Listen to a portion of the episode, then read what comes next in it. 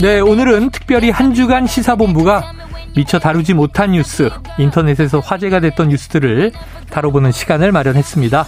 이름 하야 Street News Fighter. 자, 스픽스의 박영식 에디터와 함께하겠습니다. 어서 오세요. 반갑습니다. 야, 저희 뉴스 전문 채널에서 많이 뵀던 분인데 네. 그때 항상 박영식 앵커였고 제가 패널이었단 말이에요. 네. 오늘 이제 위치가 바뀌었습니다. 예. 공격 들어갑니다. 네, 좋습니다. 예, 자 10대 청소년 두 명이 네. 무면허 상태로 인도를 달리다가 80대 여성을 치어서 숨지게 한 사실이 이게 뒤늦게 드러났다고 해요. 네, 네. 전동 킥보드 사고인 거죠? 그렇습니다. 그 세종시에서 있었던 일인데 어, 지난 8월 1일 사고예요. 네. 저녁 7시에 있었던 일인데 세종시 횡단보도에서 보행 신호를 기다리고 있던 80대 여성 A 씨가 갑자기 음. 전동 킥보드에 받치게 되는 사고가 네. 발생했습니다. 근데 킥보드에는 보통 한 명이 타잖아요. 네. 근데 10대 중학생 두 명이 타고 있었고 아유, 요즘 종종 보여요. 아, 커플도 아, 타고 다니고 네. 무지 위험합니다. 네. 인도를 이제 주행을 하던 중에 이 80대 여성과 충돌했는데 어, 이 A 씨가 뒤로 넘어지면서 어. 머리를 바닥에 심하게 부딪혔고 네. 병원으로 옮겨졌는데 안타깝게도 뇌출혈로 보름 만에 숨진 일이 있었습니다. 아, 80대 여성 저녁 7시면 늦은 시간이 아닌데. 네네네. 자 그런데 여기서 음. 이제 많은 청취자분들이 또 모르고 계신 사실이 있어요. 예. 전동 킥보드 면허가 있어야 되죠. 그렇습니다. 원동기 면허 이상을 소지를 해야 운전을 할수 음. 있는데 킥보드를 몰던 청소년들은 뭐 당연히 면허가 없었고요. 네. 전동 킥보드 대여에 필요한 운전면허증 인증 절차가 이게 허술한 점이 있었다고 네. 합니다. 네. 그러니까 면허증을 인증하는 절차가 다들 이제 앱에 있을 텐데 다음에 인증하기. 아. 요거를 이제 클릭을 하면 임시적으로 어. 전동 킥보드를 잠깐이라도 이용할 수 있는 시스템이 있었기 때문에 네. 이 사고가 발생한 거고 뭐 물론 그리고 어 인증 절차를 뛰어넘은 것도 그렇습니다만 처음에 음. 말씀드린 대로 어, 이 전동 킥보드에 2인 이상 탑승은 금지돼 있다는 부분도 우리가 주목을 좀 해봐야 될 것 같고요. 네. 유가족은 당연히 분통스러운 일인데 실제 탑승하는 사람을 확인할 수 있는 시스템이 있었다면 네네. 네. 당연히 이런 사고가 없, 어, 없지 않았겠느냐 이런 어. 어, 이것도 예. 전동 모터가 달린 빠른 그렇죠. 속도로 이동하는 이동 수단인데 예. 많이 위험하고 우리가 렌트카 빌려줄 때 네. 운전면허 당연히 보는 건데 그렇습니다. 다음에 인증하기 이런 거 없지 네. 않습니까? 그렇죠. 그러니까 이거는 없어도 뭐 한두 번은 쓰라는 얘기나 다름없는 것 같아요. 예. 자, 그런데 이 사건을 이제 비롯해서 전동 킥보드 사고가 늘어나고 있습니다. 네. 사망자가 1년 사이에 두 배 가까이 늘어났다. 음. 통계가 나왔네요. 네, 국정감사 기간이다 보니까 이제 이런 자료들이 아, 눈에 띄는데요. 아, 국토교통위원회 소속 박상혁 민주당 의원이 경찰청으로부터 자료를 제출 받아서 보니까 아, 개인형 이동수단에 의한 사고가 1,735건인데요. 네네. 2020년에 비하자면 어, 2배 가까이 증가했습니다. 20년에는 894건이 발생했고요. 사망자를 보면 2020년에는 10명이었는데 음. 21년이 19명, 2배 가까이 늘어났고요. 네. 유형별로 보면 전동 어, 전동 킥보드와 자동 자동차 간에 발생한 사고가 가장 많았고요. 사람과의 사고가 600건, 전동 킥보드 단독 사고는 160건 정도로 확인이 됐습니다. 그래요. 자, 이 킥보드를 타실 때는요. 헬멧도 필수입니다. 아, 꼭 쓰셔야 되고. 예. 또이 면허 없이 운전하면 범칙금은 10만 원. 음. 또 헬멧 등 인명 보호 장구 착용하지 않고 타면 2만 원. 두 명 이상이 탔다. 이것도 음. 위반이고 4만 원에 범칙금이 부과된다. 꼭 알고 계셔야 될 것 같습니다. 자, 점점 많아지고 있어요. 네. 네, 이제 도로에 또 인도에 위험이 되고 있습니다. 다음 소식 가보죠. 네. 문자 한 통으로 아이를 살렸다. 음. 이건 무슨 얘기입니까? 일단 훈훈한 내용처럼 보이시죠? 그럽니다. 예, 네. 그렇습니다. 훈훈한 뉴스입니다. 훈훈한 뉴스죠? 아 깜짝 놀랐잖아요. 왜 겁드세요? 네, 소식이 알려지게 된 배경이 지난 5일에 커뮤니티에 이제 제가 잘한 거 맞죠? 이제 한 아이를 살렸습니다. 아. 이런 이제 게시물이 올라왔어요.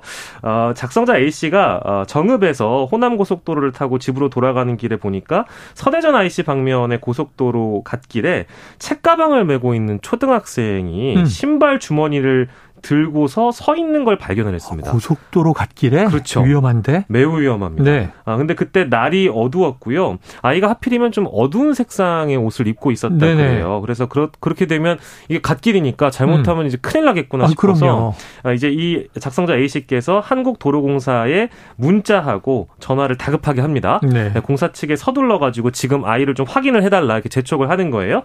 당시 문자 내역을 보니까 서대전 IC 나가기 전 초등학생 갓 길에 있음. 네. 이런 문자도 보내고 또 1분 뒤에 서대전 IC랑 안영 IC 합수부 지점에 초등학생 있음. 네. 이렇게 이제 보냈고요. 한국도로공사가 CCTV로 확인을 해서 경찰에 인계하고 무사히 집으로 돌려 보냈다고 합니다. 위험한 상황입니다. 네. 그런데 첫 번째 문자를 보내니까 네. 그 이게 이 톡 화면을 보니까 네네. 서대전 영업소 안내 전화 계좌번호는 농협입니다. 이거 이제 자동 자동으로 나오는 자동 거죠? 시스템인데 네. 네. 그 공사에서 확인이 가능한 상황이었으니 다행이었습니다. 통행료 안 내고 지나가는 분들이 많으니까 네. 계좌부터 알려주는가 보군요. 맞아요. 자, 그런데 여기서 궁금해집니다. 그 아이는 왜 그 시간에 거기에 서 있었던 겁니까? 그래서 자세한 이유는 알려지지 않았습니다만 네. 그 배경을 보면 당시에 아이의 부모님이 실종 신고를 한 상태였다는 아. 걸 보면 가족도 이미 애타게 찾고 있었던 것으로 추정이 되고요. 네. 이제 아이들이 이제 어, 이렇게 어려운 상황에 놓였, 놓였 다는 걸 보면 길을 잃었다든지 가족과 음. 연락할 길이 없는 상태에서 고속도로 갓길까지 가게 된 것으로 보이는데 아무튼 이렇게 작은 관심을 보여주셨기 때문에 큰 일을 또 해결할 수 있었다는 측면에서 우리가 어. 주변을 두루두루 좀 관심 있게 봐야 될 것 같습니다. 어, 정말 이런 관심이 네. 한 아이를 살릴 수도 있고 한 가족을 또 비극에서 음. 구해낼 수도 있습니다. 네. 우리가 좀 이웃 돌보는 일에 조금 더 눈을 크게 떴으면 좋겠네요. 예. 자, 다음 소식입니다. 국립국어원이 한글날을 앞두고 한글날이 네. 내일 모레잖아요. 그렇습니다. 온라인에서 행사를 열었습니다. 근데 이게 왜 논란이 된 거예요? 야, 국립국어원이 지금 이제 SNS에 어 한글날 맞이 누리소통망 댓글 기획 행사를 알리는 이미지 한 장을 올렸는데요. 이게 논란이 됐어요. 음. 그러니까 사진을 보시면 특정 음절을 비슷한 모양의 다른 음절로 바꿔 쓰는 걸 야민정음이라고 한다. 네네. 야민정음의 사례를 소개합니다. 예. 거기 보면 멍멍이는 댕댕이로, 예. 광역시는 팡 역시로, 어. 귀여워는 커여워로, 네. 명곡은 띵곡으로 이제 이렇게 해서 야민정음의 예시를 들었고요. 네네네. 그러면서 야민정음을 어떻게 생각하냐고 댓글을 달아주면 이게 이제 온라인 상 문화상품권을 준다는 네네. 이벤트였는데 논란이 된 이유는 야민정음이라는 뜻을 도대체 이 국립국어원이 알고 있는 것이냐 네. 이런 이제 부정적인 댓글이 막 달렸기 아, 때문이에요. 그래요, 그래요. 들여다 보니까 어, 온라인 커뮤니티 DC 인사이드라는 곳이 있는데 네네. 여기에 야갤이 있습니다. 야갤 있죠, 유명하죠. 유명하죠. 야갤과 훈민정음을 합성한 말에서 유래한 것으로 일단 확인이 됐고 네. 커뮤니티에도 보통 다들 정치적 성향이 깔려 있잖아요. 예, 예. 그렇기 때문에 DC 인사이드라는 성향 어, 사이트는 대다수가 이제 이용자가 남성이고 보수 성향이라는 측면에서 일단 좀 어, 지적 지적을 받았고 어. 야민정음으로 어 이제 정치 용어죠. 어 전직 대통령을 부를 때 고 김대중 전 대통령을 김머중이라고 어. 부르거나 박 전 대통령, 박근혜 전 대통령을 박리을혜로 적거나 어. 혹은 뭐 이제 지역 관련돼서 이제 정치 이슈들 있을 때 대구를 머구라고 부르거나 네. 광주를 팡주라고 부르는 네네. 이제 이게 DC 인사이드 야갤의 언어 문화를 일컫는 네네. 건데 이걸 마치 국립국어원이 당연한 것처럼 올리는 네. 게 맞느냐. 이런 지적인 것이었죠. 그래서 네. 국립국어원 개방형 국어사전이 있는데 여기 우리말 셈입니다. 여기에 야민정음을 잠정적으로 삭제를 했다고 하네요. 그래요. 자, 이게 논란이 되네요. 근데 사실은 인터넷 문화, 온라인 문화가 생기고 나서 네. 국어 파괴 현상이 벌어지고 있다. 이건 계속 논란이었는데 예. 초기에는 국어학자분들이나 국립 이 국어원 같은 곳이 굉장히 보수적인 대응을 하다가 음. 너무 많이 쓰는 거는 이제 좀 풀어주기 시작했잖아요. 그렇습니다. 그래서 우리가 명작을 그냥 글자에 그림을 보면 음, 음. 띵작처럼 읽힐 때가 있으니까 많이 쓰기들 하죠. 아, 저 같은 노화는 정말 헷갈릴 때도 있어요. 네네. 네. 자 그런 건데 이제 박근혜의 근자가 네. 리일처럼 보이죠. 예. 멀리서 보면. 음. 근데 이제 글자를 보면 비슷하게 보여서 이러한 뭐 온라인 이른바 또 외계어들이 생기는 거다 네. 하는 설명도 좀 필요한데. 예, 예. 근데 어쨌든 문제는 유래 같은 걸 따져 올라가 보면 예. 특정 성향을 가지고 있는 커뮤니티에서 확산된 말을 예. 끌어오는 게 맞느냐. 예.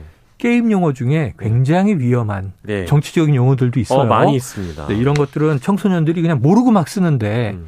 오히려 계도해야 할 부분도 있어 보입니다. 음, 국립국어원의 네. 역할이기도 한데 이제 그런 역할을 해야 될 곳이 네. 이거를 너무 무분별하게 또 받아들이는 건 아니냐, 네. 조장하는 거 아니냐 이제 이런 지적의 연장선이겠죠. 네, KBS는 이렇게 엘리베이터 옆에 가면요. 아, 맞아요. 우리가 잘못 쓰는 말들 저도 봤습니다. 이 정말 공식 표기 예. 표준어는 무엇인가 알려주는 게 많거든요. 네. 근데 이런 것들을 또 국립국어원이 많이 알려주면서 또 대중적으로 문제 없이 확산된 음. 이러한 외계어들도 음. 뭐 간혹간혹 정리해 줄 필요는 있겠죠. 너무 주도적으로 네. 국어원이 나설 필요는 없어 보이는데. 예. 자, 그리고 불꽃놀이. 네. 3년 만에 열립니다. 그렇습니다. 내일 일단 열립니다. 여의도. 네. 이제 뭐 많은 분들이 관심을 갖고 계신 것 같고 네네네. 코로나19 사태 이후에 3년 만이기 때문에 지금 서울시가 예측하기로는 이게 지금 100만 명 정도가 아, 몰릴 것이라고 예측을 하고 날씨도 있어서 날씨도 이런데 몰리죠, 몰리죠. 몰릴 수 있죠. 그리고 뭐 이제 좀 그 차량 통제도 해야 되고 여러 가지 네네. 신경 쓸 게 많다 보니까 이제 뭐 행사 진행이나 이런 측면에서 좀 안전에 유의하자는 어, 어, 내용인데요. 네네. 어, 지금 도로 통제는 여의동로 여의상류 IC 통제할 거고 자동차 전용 도로는 어, 이제 경찰과 모범 운전자 780여 명 투입해서 한강 교량, 어, 또 주변 도로는 관계기관 합동으로 주정차 위반 단속한다고 하고요. 또 사람들이 많이 몰리는 시간대일 수 있으니까 이제 뭐 증편 운행 같은 것도 검토하고 있고, 음. 어, 5호선 여윤하로역은 승강장이 포화 상태일 경우에는 무정차로 어, 통과한다는 점도 여러분들이 알아주시면 좋을 것 같고요. 네. 무엇보다 뭐 안전이 제일 중요하니까 불꽃놀이 오랜만에 즐기시더라도 항시 어, 안전사고에 유의하시고 네. 어, 인파도 아무튼 저희가 주의를 해야 될 필요가 있습니다. 어, 전동 킥보드 같은 경우에는 저희가 앞 소개드렸기 네, 때문에 네. 이거 이용할 수 없습니다. 안 되죠. 이날은. 그렇게 사람들이 몰려 있는데 네, 조심하셔야 되고요. 그리고 마지 이, 이 소식과 관련해서 재밌는 뉴스가 있어서 소개를 네. 해드려야 되는데 이게 지금 3년 만에 올리다 보니까 이게 사실 명당짜리 구하기가 진짜 어렵거든요. 야, 어렵죠, 어렵죠. 불꽃 잘 보이는 곳. 예, 근데 명당을 놓고 온라인 중고 거래 사이트에서 네. 우리가 흔히 알고 있는 캐런 마켓, 네. 아 요런 곳이 예, 예, 요런 예. 곳에서 지금 돈을 받고 아파트 발코니를 빌려주겠다. 즉 우리 집을 빌려주겠다. 어. 이런 게 지금 화제가 되고 있습니다. 발코니를 네. 불꽃놀이 네. 기간, 시간대 그렇죠, 그렇죠. 임대한다. 우리 집 명당입니다. 통으로 대여할 테니까 이사 후에 아예 비워져 있어서 깨끗하니까요. 오셔가지고 의자나 쿠션 돗자리 가져와서 보시고요. 근데 어. 가격은 100만 원. 뭐예요? 호텔보다 비싸잖아요. 이런 게 있고요. 어떤 사이트에는 뭐 25만 원 이제 뭐 거래 가격은 굉장히 어, 다양한데요. 제목들도 막 넘쳐나고 있습니다. 아, 그래서 25만 원. 너무 아, 비쌉니까? 고민이네요. 네. 그래서 이제 이런 경우를 보면 얼마나 이제 이 불꽃놀이를 위해서 명당을 구하려는 분들이 많은지를 알 수 있고 어 이 대목에서 정말 이그작 본인의, 본인의 집을 활용해서 경제 활동을 하는 것도 좋습니다만, 네. 어, 뭐, 네티즌들 의견은 다양할 것 같습니다. 굳이 이렇게까지 해야 되느냐라는 의견도 있는가 하면, 명당을 구하는 노력에 대비한 가격이면 이 정도도 싸다. 그래도 솔깃하잖아요. 그렇죠. 예. 네. 왜냐하면, 음. 3년 동안은 이 생각을 안 하고 살았는데, 그렇죠. 이게 그 이전에는 불꽃놀이마다 이 날씨 좋은 가을에 음. 애들 데리고 구경시켜주고 싶어서 네. 일찍 자동차에 식구가 타고 출발을 해요. 네. 그럼 강북 강변이든 올림픽 대로든 안 가차가 음, 음, 음. 한 2시간 서 있어. 그리고 저 멀리서 이제 불꽃을 차 안에서 보는 거죠. 그렇죠. 그리고 끝나고 이제 회차하고 그래서 어떻게 했냐면 이제 광안리에서 네. 다음에 또 하잖아요. 네. 부산에서는 더 크거든요. 네, 네. 그러니까 부산에 내려가서 이제 다리에서 보는 음. 시도도 있었는데 네. 야, 근데 그 사실 부산 가서 이 서울에 있는 내 4인 가족이 보면 네. 이게 비용이 얼마나 많이 깨져요. 교통비도 그렇고. 25만 원 약간 솔깃. 아, 100만 원은 좀 저희는 그리고 무리고요. 사실은 이제 네. 이렇게 그 어, 캐럿 마켓이나 온라인 중고 사이트에서 올라오는 거 뭐 자연스러운 현상이라고 또 보는데 네. 우리가 사실 뭐 멀리 가지 않아도 한강 인근에 호텔들 있지 않습니까? 아, 그렇죠. 이날 당일 또 가격이 또 엄청 올라요. 네. 일제 오르, 오르기 때문에 어, 뭐 그런 걸 또 감안한다면 이게 네. 오히려 더 저렴할 수 있다라는 시각이 아, 존재할 수 있겠죠. 대목이라고 하죠. 예. 자, 알아서 판단하시고요. 가을에 안전하게 네. 좀 시간 여유 가지고 출발하셔서 예. 뭐 어디서 보시든 불꽃놀이 잘 즐기시길 바랍니다. 네. 아, 오늘 중요한 뉴스 우리가 정치 뉴스에 맨날 묻혀서 이런 거 자꾸 놓치거든요. 음. 네, 좋았습니다. 지금까지의 스픽스의 박영식 에디터였습니다. 수고하셨습니다. 고맙습니다.